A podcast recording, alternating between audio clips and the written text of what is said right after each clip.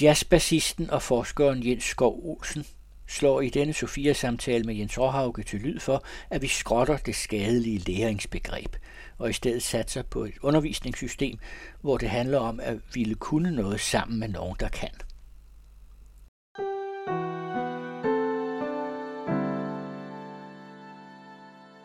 Jeg er Jens Råhauke, og jeg har sat mig her sammen med jazzbassisten, underviseren på Rydisk Musikkonservatorium, Jens Skov.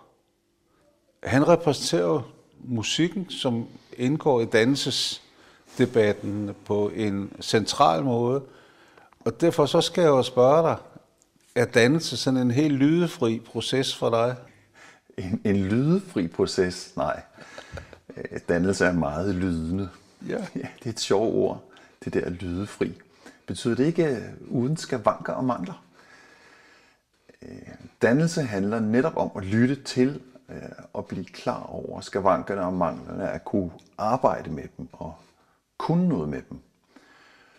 Og derfor så tror jeg, at dannelse det er alt andet end lydefrit. Dannelse det er at blive til et medmenneske. Både for andre og for sig selv. At kunne leve med andre og med sig selv. Og det sidste, det er jo ikke mindst højt aktuelt i vores samtid, det er at kunne leve med sig selv på en god måde. Øh, at kunne være i verden med sig selv og sammen med andre mennesker på en livgivende måde. At blive i stand til det, det er vel på en og samme gang en glæde og også en urovækkende udfordring. Jeg tror derfor, at dannelse, det er jo også besindelse, slid, modstand, nederlag og tab. Øh, ligesom det gælder alt, alt muligt andet, som vi gerne vil kunne kunne. Øh, ja, det lyder jo som alvorlige sager. Øh, måske er det også det humør, jeg er i. Jeg, jeg er vred i dag, så, Nå. så nu må vi se. Ja, har noget med dannelse at gøre, din vrede? Ja, det har meget med dannelse at gøre. Øh, jeg arbejder i de her dage med ledere, undervisere og elever. Og øh, der kan jeg virkelig mærke de friktioner og de tryk, som vores forsøg på at skabe dannelse, det resulterer i. Mm. Mange føler sig fortabt i skolen i dag. Vores uddannelsesinstitutioner har øh, udviklet sig til steder, hvor vi næsten føler, at vi er til besvær. Hvilket jo er paradoxalt, da det netop er os, elever og undervisere, som det hele burde handle om. Det er som om, at dannelsen er blevet skubbet til side til fordel for noget andet. Og min analyse er, øh, at man har besluttet, at behovet for de her humanproduktionsenheder, der kan indtage deres pladser i samfundsmaskineriet, det behov er langt større øh, end drømmen om mangfoldige medmennesker, der har mod på at leve et levende liv i pagt med dem, vi er. Altså, det er jo rent Niklas Luhmann, ikke? Samfundets uddannelsessystem beskytter sig selv. Der var engang en rektor, der sagde til mig, at han elskede sommerferien, for i ferien så var der ikke alle de her forstyrrende undervisere og elever på skolen, og så kunne han rigtig få lavet noget, som han sagde. Altså strukturen, hierarkiet, byråkratiet og læreplanerne, det synes at være det vigtigste. Og undervisere og elever, vi må bare forsøge at passe ind så godt vi nu kan. Og så er det, jeg tænker, måske er det utrolig svært at gøre noget ved, men vi må da i det mindste kunne sige højt, hvordan det rent faktisk er, og så begynde at tale sammen om det. Øh, og så er det, jeg bliver vred.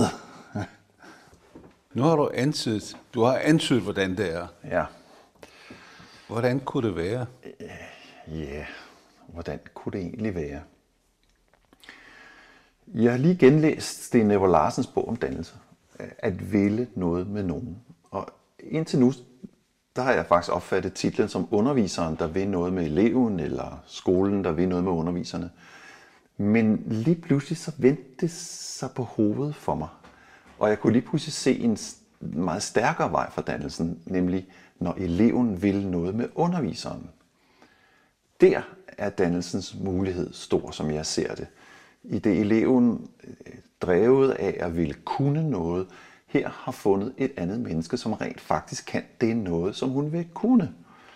Og så hænger det hele pludselig meget bedre sammen.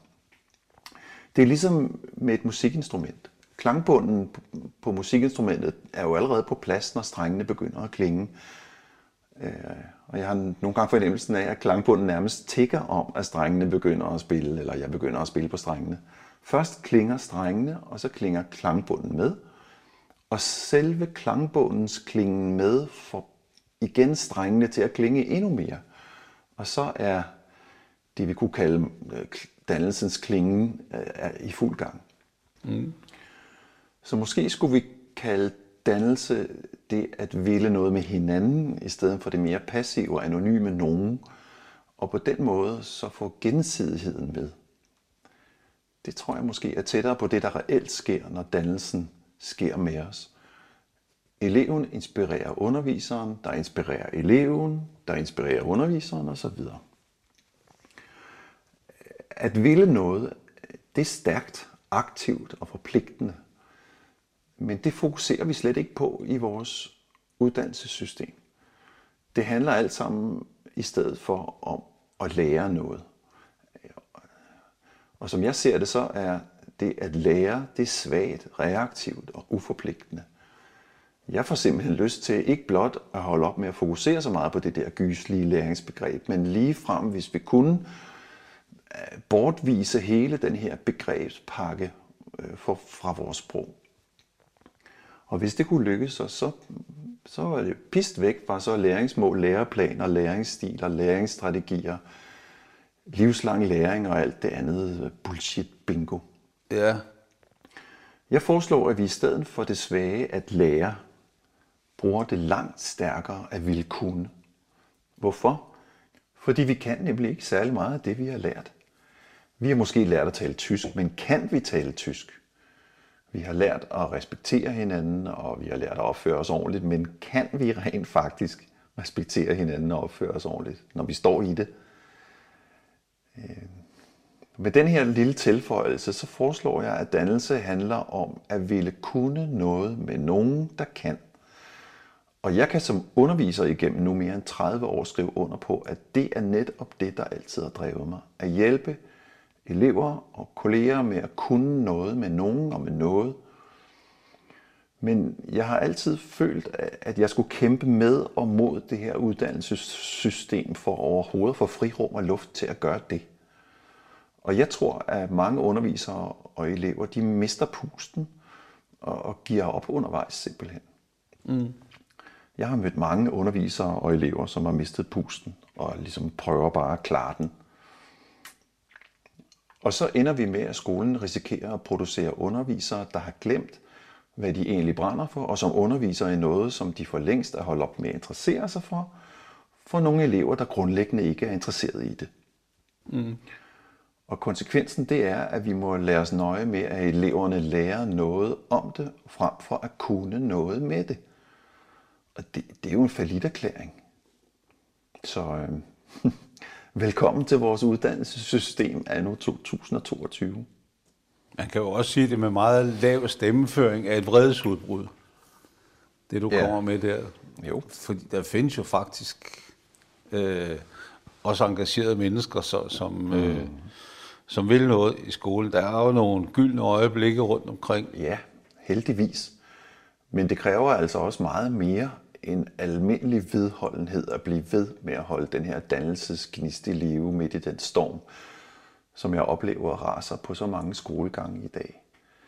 Jeg kommer jo tit på skoler, øh, både i Danmark og Norge. De seneste mange år, der har jeg været øh, så heldig at få lov til at spille skolekoncerter for 10.000 vis af danske og norske børn hvert eneste år. Og om en måned, så rejser vi afsted igen mod det høje nord og spiller skolekoncerter for en masse norske unger.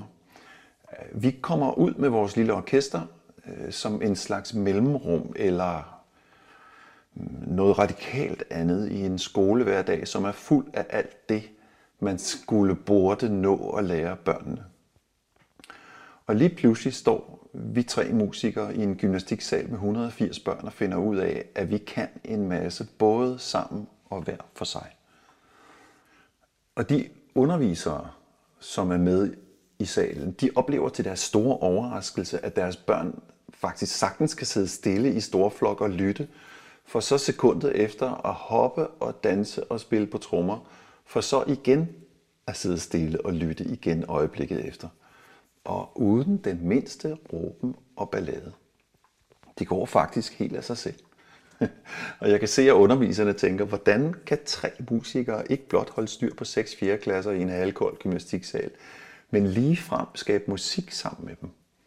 Og hvordan klarer de sig egentlig helt uden læringsmål, læringsstrategier og hvad det nu ellers hedder alt sammen? Det er jo sådan, at vi musikere, vi skal først og fremmest kunne noget. Og så skal vi give børnene lyst til også at kunne noget. Vi har slet ikke noget at undervise i, og børnene skal heller ikke lære noget. Det ender altid med, at scenen er fuld af unger, der bare vil spille på alt, hvad der kan spilles på. Og det gør de, inden vi kan nå at stoppe dem. Jeg tror faktisk ikke, at der er en eneste af de unger, der oplever, at de ligesom er i gang med at lære noget. De vil bare kunne, og det skal være nu. Og den energi, den tror jeg er helt central. Når du så taler om det i Danmark, er der forskel på forskellige skoletyper? Mm. Mm. Altså, fordi jeg har været ude og holde foredrag mange steder, og der oplever jeg i hvert fald en, en, en større mismod på de offentlige skoler end på de frie skoler. Ja, øh, det tror jeg jo er rigtigt. Men den samme byråkratisering og læringstificering slår også igennem her. De frie skoler, de har en kattelem i loven om de frie grundskoler i sætningen at stå mål med. Og det skulle jo gerne betyde noget helt andet end det samme som øh, i folkeskolen. Ikke? Men det ender jo alligevel med rigide tjeklister og normsættende anvisninger. Jeg tror, at virkeligheden er, at de frie skolers frihed, den stikkes. Jeg er jo også forsker, og når jeg er ude og spille koncerter på friskolerne, så kan jeg ikke lade være med også at kigge på skolen med forskerens blik. Og det jeg observerer, det hvad skal man sige, det er de her symptomer på dysfunktionalitet, som også findes på de frie skoler. Nemlig en for hård styring og en demagnetisering eller afmystificering af underviseren. Det er som om, at vores samlede uddannelsessystem er blevet til et rationelt projekt jo. Jeg kan godt høre, hvad, hvad det er, du siger, og jeg kan også godt forstå din, din vrede. Mm. Lige i øjeblikket, der er vi omgivet af valgplakater, som lover øh, mere frit valg. Ja. Er det så noget, det handler om? Ja, frit valg. Jamen, prøv at lytte til den ordsamstilling. Det er jo ikke frihed, det er egoisme. De frie skoler ønsker ikke at være fri bare for at kunne vælge frit. De frie skoler drømmer om at kunne gøre det rigtige i forhold til at skabe den der dannelsesklinge mellem mennesker. Og det tror jeg i virkeligheden gælder de fleste uddannelsesinstitutioner rundt omkring i Danmark. Vi har ikke brug for frit valg. Vi har derimod brug for ikke at blive tvunget til at gøre det forkerte. Det, som er paradoxalt med dannelse, det er, at dannelsesprocesser det meste af tiden er jo meget ufri, samtidig med, at der er den største frihedsfølelse til stede i dannelsesprocesser. Tænk bare at kunne komme til at kunne noget med noget eller med nogen. Hvilken sejr! Jamen hvilken udvidelse af vores livs mulighedsrum. Da jeg var 10 år gammel, der viste min far mig noget, som han kunne. Og jeg var fra det øjeblik fuldkommen fortabt i denne her, min fars øh, enorme kunde. Og jeg ville for enhver pris kunne det, som han kunne. Øh, som 10-årig, der var jeg ramt af en stor sorg, og min far kunne mærke det på mig. Så han tog mig i hånden, Øh, og vi gik sammen ind i hans atelier, og han fandt en rulle kovertråd, en blyantstump, et barberblad, fire tegnestifter, en krystaløreprop og fire papirklips, tror jeg. Og så gik vi ud på toilettet og fandt tre toiletruller, og så gik vi ud i køkkenet og fandt noget sølvpapir. Jeg kan huske, at han tog fat om barberbladet med en tang, og så holdt han barberbladet ind Øh, i gaskomfurets flamme, indtil barberbladet det glødede og spruttede, og så ind under vandhanen med barberbladet, og så gik vi ind i atelieret igen med alle stumperne. Og så satte min far sig ned med mig som det tønde øl og gik så i gang med at rulle, vikle, spidse og sno det hele sammen. Jeg kan huske det den dag i dag. Min sorg, den var som blæst væk, da han satte den der lille blyantstump, som var forbundet med kovertrådspolen på toiletrullen, da han satte den der blyantstump ned på barberbladet. Det var jo ham, der havde øreproppen i øret, så jeg kunne slet ikke høre noget. Men jeg kunne se på hans ansigtsudtryk, at der virkelig skete noget. Og, og nu var jeg fuldkommen vild af nysgerrighed. Min far han greb om de to øh, toiletruller, der var omviklet med sølvpapir, og begyndte så at forskyde dem sådan lidt i forhold til hinanden.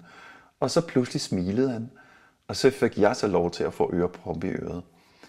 Og det, og det jeg kunne høre, det var en russisk radiostation, der strømmede ud af øreproppen og udvidede min verden. Hvordan kunne det lade sig gøre, at de her banale døde hverdagsting pludselig blev levende og indfangede i en radiostation – som lå mange tusinde kilometer væk. Jeg var fuldkommen solgt for det øjeblik, og det har jeg været siden. Siden den dag har jeg ikke haft tid til at lære noget, fordi jeg har haft alt for travlt med at komme til at kunne noget. Og derfor er jeg som underviser ikke optaget af at lade mine elever vælge frit, hvad de har lyst til at lære. Jeg er optaget af det, som er så vigtigt for os og så spændende for os, at vi helt springer læringen over og bare begynder at kunne det sammen. Ja. Hvis du stillede op til folketingsvalget for Dannelsespartiet, hvad, mm. hvad for et slogan skulle der så stå på din plakat? Der skulle stå, at ville kunne noget med nogen, der kan, tror jeg. Ja, det skulle jeg vel virkelig nok tænke længe over. Men, men i hvert fald så er det her helt centralt, som jeg ser det. Og var det ikke Piet Hein, der i et gruk skrev, mennesket har mulighed for glæder uden tal – den ædleste af dem alle er at kunne, når man skal. Og det kan jeg huske, det troede jeg jo som dreng netop handlede om det her ædle med at stå op for sin familie og for sin verden, når det endelig galt. Det var et lille gruk, som, som stod skrevet på et brunt lærhjerte, der hang på min farfars toilet på bondegården i Brænderslev på Lolland. Lige i øjenhøjde ud for tynden. Og der har jeg jo siddet i 10.000 vis af gange og læst det der lille gruk, helt uden at forstå, at det måske mest af alt var et lokumsdigt. Det, det var jo et helt andet kunne og et helt andet skal. Og det fandt jeg først ud af meget senere. ja. ja. Øh, jeg havde en meget øh, sjov oplevelse forleden. Jeg var i Flensborg for at tale med fire unge mennesker, mm. gymnasieelever fra det danske mindretal. Og de var så glade for at være mindretals dømt, hvis man kan sige det sådan. Ja. Fordi det gav dem mulighed for at se værdierne i begge de, øh, begge de ingredienser, der indgik i dommen, mm. så, så de kunne øh, de kunne faktisk blive bevidste om, hvem det var, de var i den placering, de havde. Hmm. Og det eneste, de sagde, det var, at vi håber aldrig, vi mister den mindretals identitet. Nej. Og det er jo for så vidt en, øh, hmm. en bekræftelse af det, du siger. Ja. Ja. Der er en kastighed, som Martin Heidegger formulerede det. Vi er kastet. Vi, vi er prisgivet livet, og vi er prisgivet hinanden, og det er det, vi skal leve. Kastigheden er den der vidunderlige ufrihed. Og livet er vel i, i det hele taget den vidunderlige ufrihed. Det frie valg, som du spurgte om før, det er at springe over, hvor gader er lavest. Det frie valg, det er underholdning, det er fladpandet, vil jeg sige. Det er selvfølgelig også, fordi jeg er vred i dag. Ja, ja. Men det frie valg er jo også at pålægge sig selv skyld for alt. Ja, det er det. Det er så usolidarisk. Der, der er slet ikke nogen omsorg i det, fordi det vil jo også sige, at når du så lider et nederlag, og katastrofen rammer, så er det din egen skyld, for du valgte det jo selv. Ja. Og det er jo forfærdende trist. Men jeg vil godt lige vende tilbage til de fire mindretals piger der, mm. øh, som sagde, at en af, af, af grunden til, at det måske var svært at være ung i en dansk sammenhæng, mm. det var, at man ikke var klar over, at man var, var, var man havde en skæbne, fordi man havde ikke noget at holde op imod. Fordelen ved at være mindretals, det var, at man havde to nationaliteter, to kulturer, man kunne holde op mod hinanden. Men når man er født ind i en monokultur, mm så, øh, så mister man fornemmelsen for det, som de kaldte skæbne. Ja. Altså den dynamiske spænding i skæbnens kastighed, og det er jo det, du taler om. Altså i de her pigers følelse af at være ung i et mindretal spændt op imellem to kulturer. Det er jo netop dannelsens livgivende og livsdannende spænding. Monokultur, altså, det er jo et ord, vi har lånt fra landbruget, og så aner vi jo straks, at vi må være på gale veje. Ikke? Her står det begreb jo for at dyrke jorden med den samme afgrøde år efter år, ud fra den idé om, at rationel udnyttelse giver større udbytte. Men resultatet er jo, som vi ved det fra landbruget, en nådesløs krig mod naturen med kunstgødning, pesticider og en jord, der enten tørrer ud efter høsten eller eroderer i regnen. Som jeg ser det, så har skolen og mange af vores kulturbærende institutioner jo desværre øh, lavet sig bygge op efter præcis samme princip, når de her læreplaner i skolen og bagedysterne i tv sprøjtes ud over os alle sammen. Vi mennesker, vi tør simpelthen ud. Vi eroderer i den her monokultur. Så spørgsmålet er, hvordan genfinder vi mangfoldigheden i en forpligtelse på en, hvad skal man sige, en kundensvillen, som er livgivende. Altså har vi overhovedet tid til det?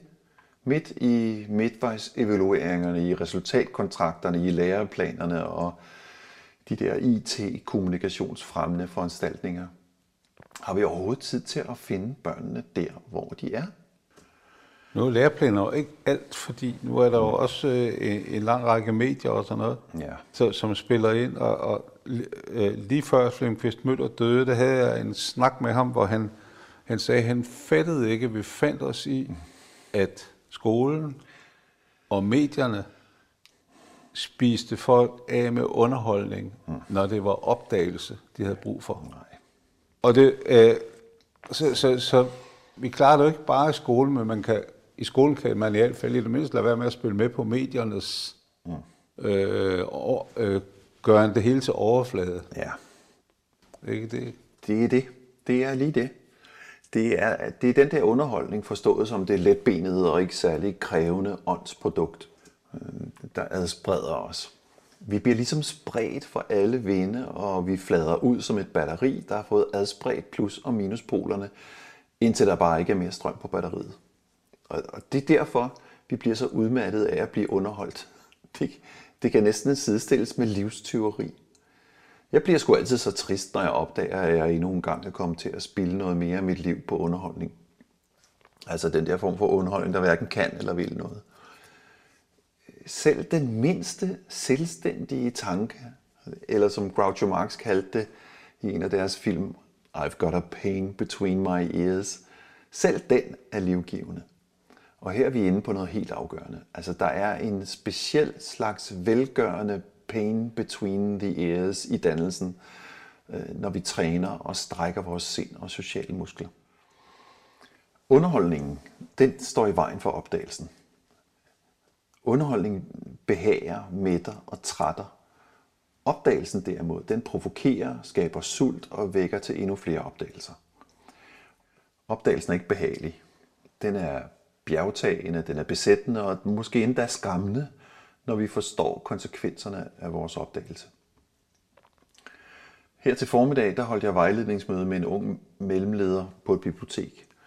Og hun fortæller om, hvordan bibliotekerne øh, forsøger at overgå hinanden i kampen for at lave sig selv om til caféer, kulturhuse, koncertsteder og computercaféer. Og jeg sagde til hende, at er det eneste, I mangler, er ikke to benzinpumper, så I også kan sælge benzin? Hvad er, altså, hvad er biblioteket for et slags hus? Hvad skal det fremme? Ja. biblioteket er vel bogens skjulested, er det ikke? Er det ikke bogens skatkiste? Og, og der er det jo vigtigt lige at huske, at Irene Vallejo fra den spanske litterat har skrevet en af de mest underlige bøger, der hedder Evigheden i et siv, hmm. Hvor hun jo øh, fortæller, at vi havde ikke nogen historie, hvis ikke vi har fået skriftsproget. Nej.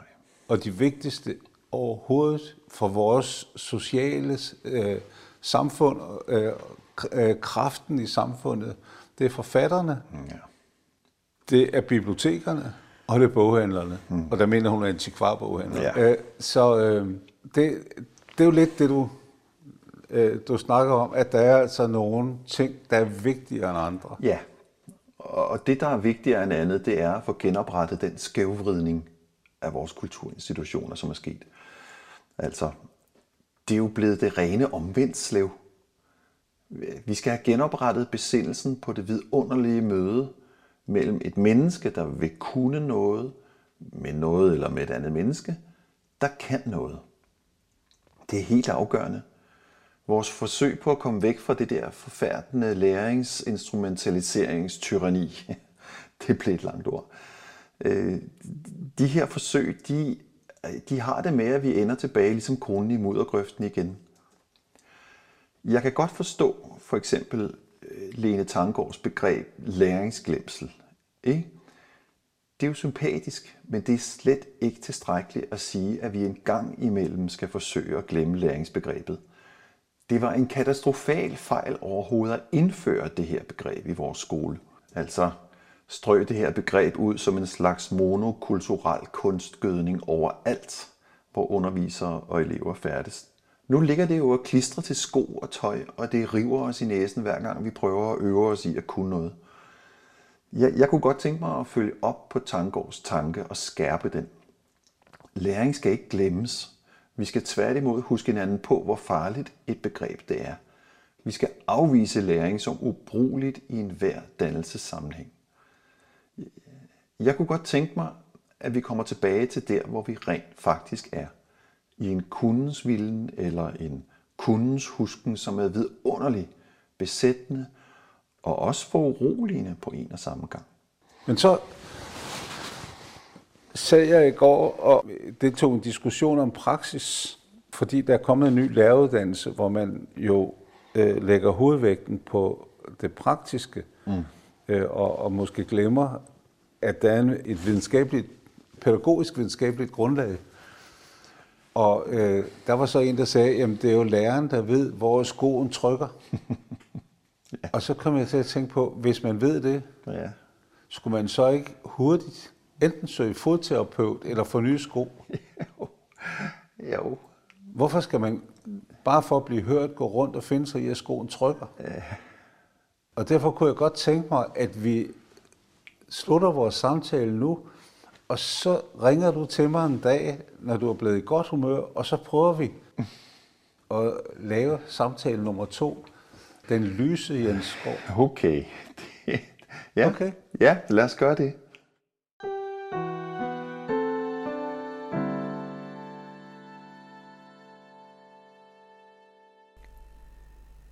Jazzbassisten og forskeren Jens Skov Olsen plæderede i denne Sofia-samtale med Jens Råhauke for, at vi afskaffer brugen af læringsbegrebet i undervisningen, og i stedet for satser på et samspil mellem elever og lærere, hvor det handler om at ville kunne noget sammen med nogen, der kan.